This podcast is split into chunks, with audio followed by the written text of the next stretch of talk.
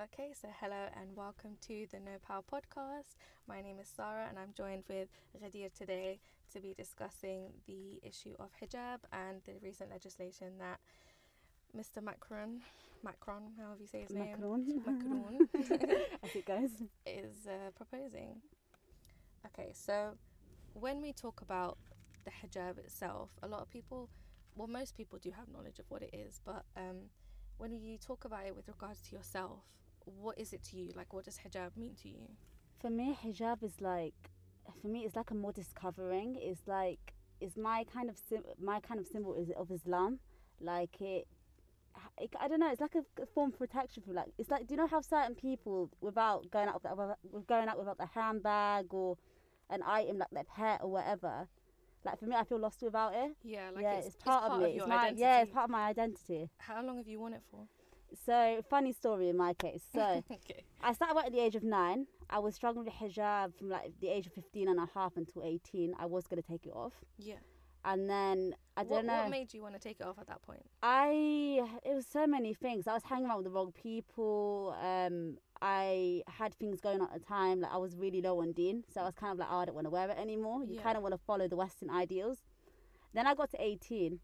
It was Ramadan. I was started reading the Quran, started learning about the Sunnah again. And I was like, hey, like, let me just put it back on. Yeah. And I've committed to it ever since.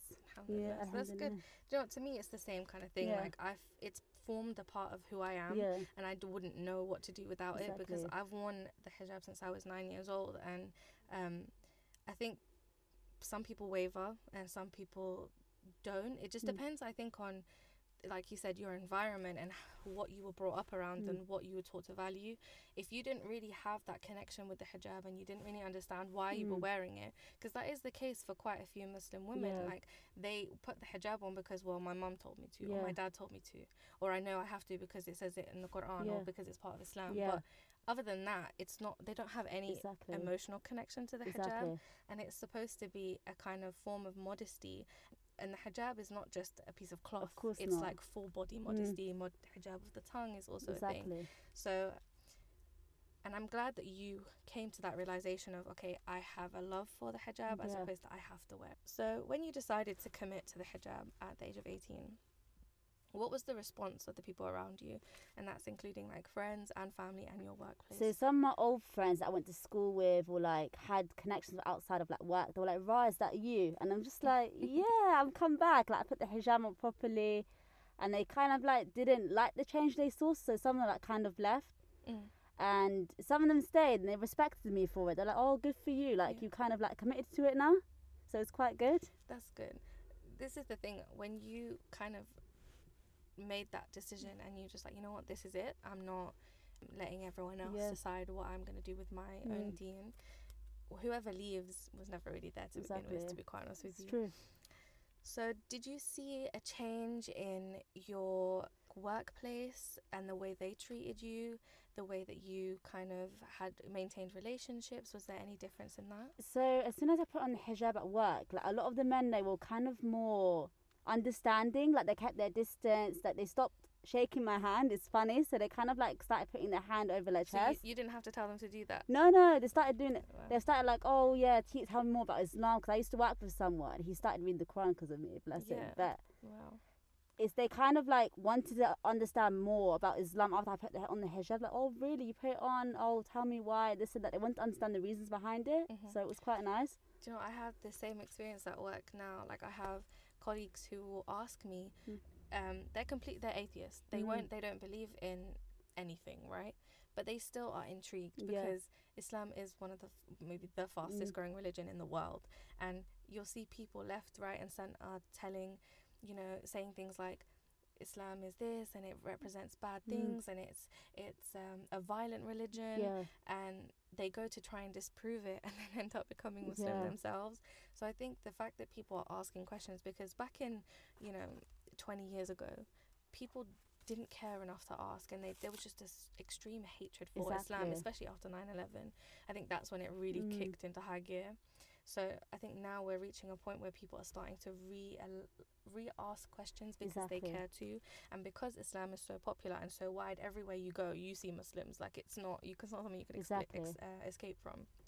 So, with that being said, do you feel like there's enough representation for Muslim women? Like when young girls look up to people in in the current jobs in their industries as they are today, do you think there's enough representation for young Muslim girls to look up to and be like, oh my god, she's doing what I want to do. Like, I want to speak to her or I want to be like her. I think there's some industries. So I work in hospitality, and to be fair, in the London region, I'm the only hijabi.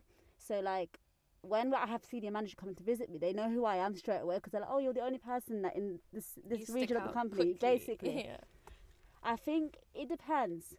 So there should be more representation, but in the hospitality industry, there is various reasons like alcohol consumption, and they want to handle certain meats that I completely understand. But if there was, for example, more like halal restaurant chains, you might get more Muslim girls in the hijab want to work in that kind of industry. Yeah. I think also in, in Yeah. fields that are more supposedly masculine Yeah. dominated, like engineering, for example, you don't see a lot Mm. of women, especially hijabi Exactly. women, in that industry. And I feel like this is why it's so important to have these types of conversations and encourage women to go for these kinds of roles because I know if if I, like for example Noor that we were talking Yeah. about earlier, Noor Tagouri, she's um, someone who wanted to become a news reporter and journalist and when she was growing up there wasn't a hijabi woman in that industry that Yeah. she could like pinpoint and be like right how did she get there i want to do the same and you kind of have to pave our we have to pave our own path Yeah, of course. because there's no one who's done it before us or very little Exactly. that have done it before us I think as well, it should be like it's obvious in certain industries. There's more of like a cultural fit in this company. So obviously, where you've got no hijabis in your company, do you want a hijabi lady where, wo- working with you when you guys go to the pub on a Friday night? mm. Like maybe there should be like more diversity in the workplace, but with that, the understanding needs to come in. and it, know it's not even just diversity it's also inclusivity you're saying things like going to the pub on a Friday night. Obviously, a Muslim girl wearing the hijab, she's nine times out of ten going to Yeah. say no because that's not her scene. That's not what she's grown up around, and she's not something she's going to be comfortable Exactly. doing. I know I've experienced that, and I, and when we talk about things like this, there is a culture, especially in office jobs, right, or Mm. in the hospitality industry. Things Yeah, they mirror each other because it ha- you have that community that doesn't really have space for Muslim women Exactly. or men, and it kind of leaves you out. It, it makes you feel like less part of the team because you don't have those kinds of working relationships with people. So I think having these conversations in workplaces and teaching CEOs, managers, Mm. supervisors, team leaders how to deal with staff and how to allow for that kind of inclusive environment is so important. We've discussed the hijab and what it means to us. Now, France. oh, France, Macron. Yes, Ah, Macron make- is not a big fan of us, and um, so he's impo. They had the, um, a vote on Muslim women being banned from wearing the hijab before the age of eighteen, and anyone who is accompanied by their parents on a school trip, if their mum wears the hijab, she Mm. cannot come. I know. And as I was doing my research into this earlier, I found more Mm. that I didn't know about some of the legislation that is is currently in place in in France. Firstly, Muslim patients can't request doctors based on gender for religious reasons. So if you wanted to request a female doctor, you couldn't. No way.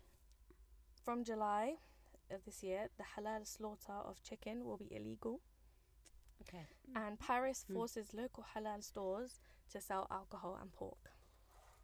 Now, Mm. I didn't know all of this stuff. No. I it was just uh, today. It was I was listening to a girl who lives in Yeah. Paris and she is 17 years old, and she was talking about the things that are being imposed around her, and you know how we were talking earlier Yeah. about the hijab being a part of our identity because we wore it from a younger age. Younger girls aren't uh, being allowed that opportunity to Yeah. develop a relationship with the Mm. hijab and make it a part of their life because it is something that their religion asks of them. Now, when you said you wore the hijab at 18 years old, did you struggle in the beginning stages because it's you'd kind of surpassed the age where you got used to it? I mean, I did a lot because I didn't really have a lot of Muslim friends until I actually went off to uni. So before, like, how do you explain to a non-Muslim that I'm struggling with the hijab because they don't know what it is? Mm-hmm. So it's more like you want to do your research, you watch these lectures, and you're not sure how it's gonna go. and you're quite alone Exactly. in it as well. And these girls are being forced into doing something like that they don't want to do. My younger sister is- is turning nine, and she's excited to wear the hijab, right? If she lived in France, she wouldn't even get the opportunity No, to of course not. because the French government decided let's put all these Islamophobic rules and and make it part of the law. yeah, And then you'll turn around and say, well, this is clearly Islamophobia. It's clearly directed at Muslims. Because let's look at it this way Christian women, nuns, right? They use they cover the exact same percentage of their body as we do arms, legs, neck, hair, right? yeah, of The course. exact same coverings, but they're allowed to do that. It's absolutely no problem. Bikinis are not burkinis are also not allowed in France on public beaches. Exactly. Why? It's true. covering up who is that hurting they also have an issue with the niqab right and that's also not okay but the hijab affects no one you can see the entirety of the face your body is covered and that's illegal Exactly. but you can undress and that's legal how does that make sense I have no idea. Like, it should be freedom of choice. We live in a European country. Well, that is a European country as well. So, don't they promote freedom of choice? Whether a lady gets naked or a lady is fully covered, that that should not be the case. Where they try to discriminate against certain cultures and certain religions. 100% and i feel i feel even more for these girls that don't even have the option to leave. Like you know you've you've your parents have established a life there. Mm, yeah, and now they're not free to practice anything that they want to practice exactly. in a wor- in a country that's supposed to be free. And i feel like it's only getting worse as well. And if people don't stick up against this legislation passing through and don't protest these laws coming into effect then it's going to take it's going to make a green light for the citizens of the country to spew even more hatred towards Islam and Muslims because now they are supported by their own government and it makes a more dangerous environment than that than it already is Exactly. like just look at Donald Trump's America and how a clearly racist government incited much more violence and racism in, in a community. But what can we do at this point? Like we the most we can do is ev- is raise awareness be outspoken and not be silenced by these huge governments and corporations and groups of people that their only task is to hate us. Like I feel obviously we have a big hand in like France trade and things like that. Like we as a government could well as the government they could always be like, why are you doing this to your citizens? We don't want to support you anymore. hmm do you remember the um what was it called the I think it was like a Muslim Uh, was it? It was it bad punish a Muslim, Muslim Day. It was not just that that Yeah, was ridiculous yeah. but the boycott the wide boycott of uh, the country the global boycott that we did of the French products. of the French yeah. products, and they lost so much money as a result. If they're going to incite hatred and they're going to continue to Yeah. do things like this, this is our backlash, and we won't stand down and stay quiet and allow these things to happen. But thank you for joining me on our discussion today. It was lovely to hear your opinions and your thoughts. Thank you for having me. Lovely, and thank you all for listening. I hope you're able to take something away from today's conversation, and I'll speak to you all soon.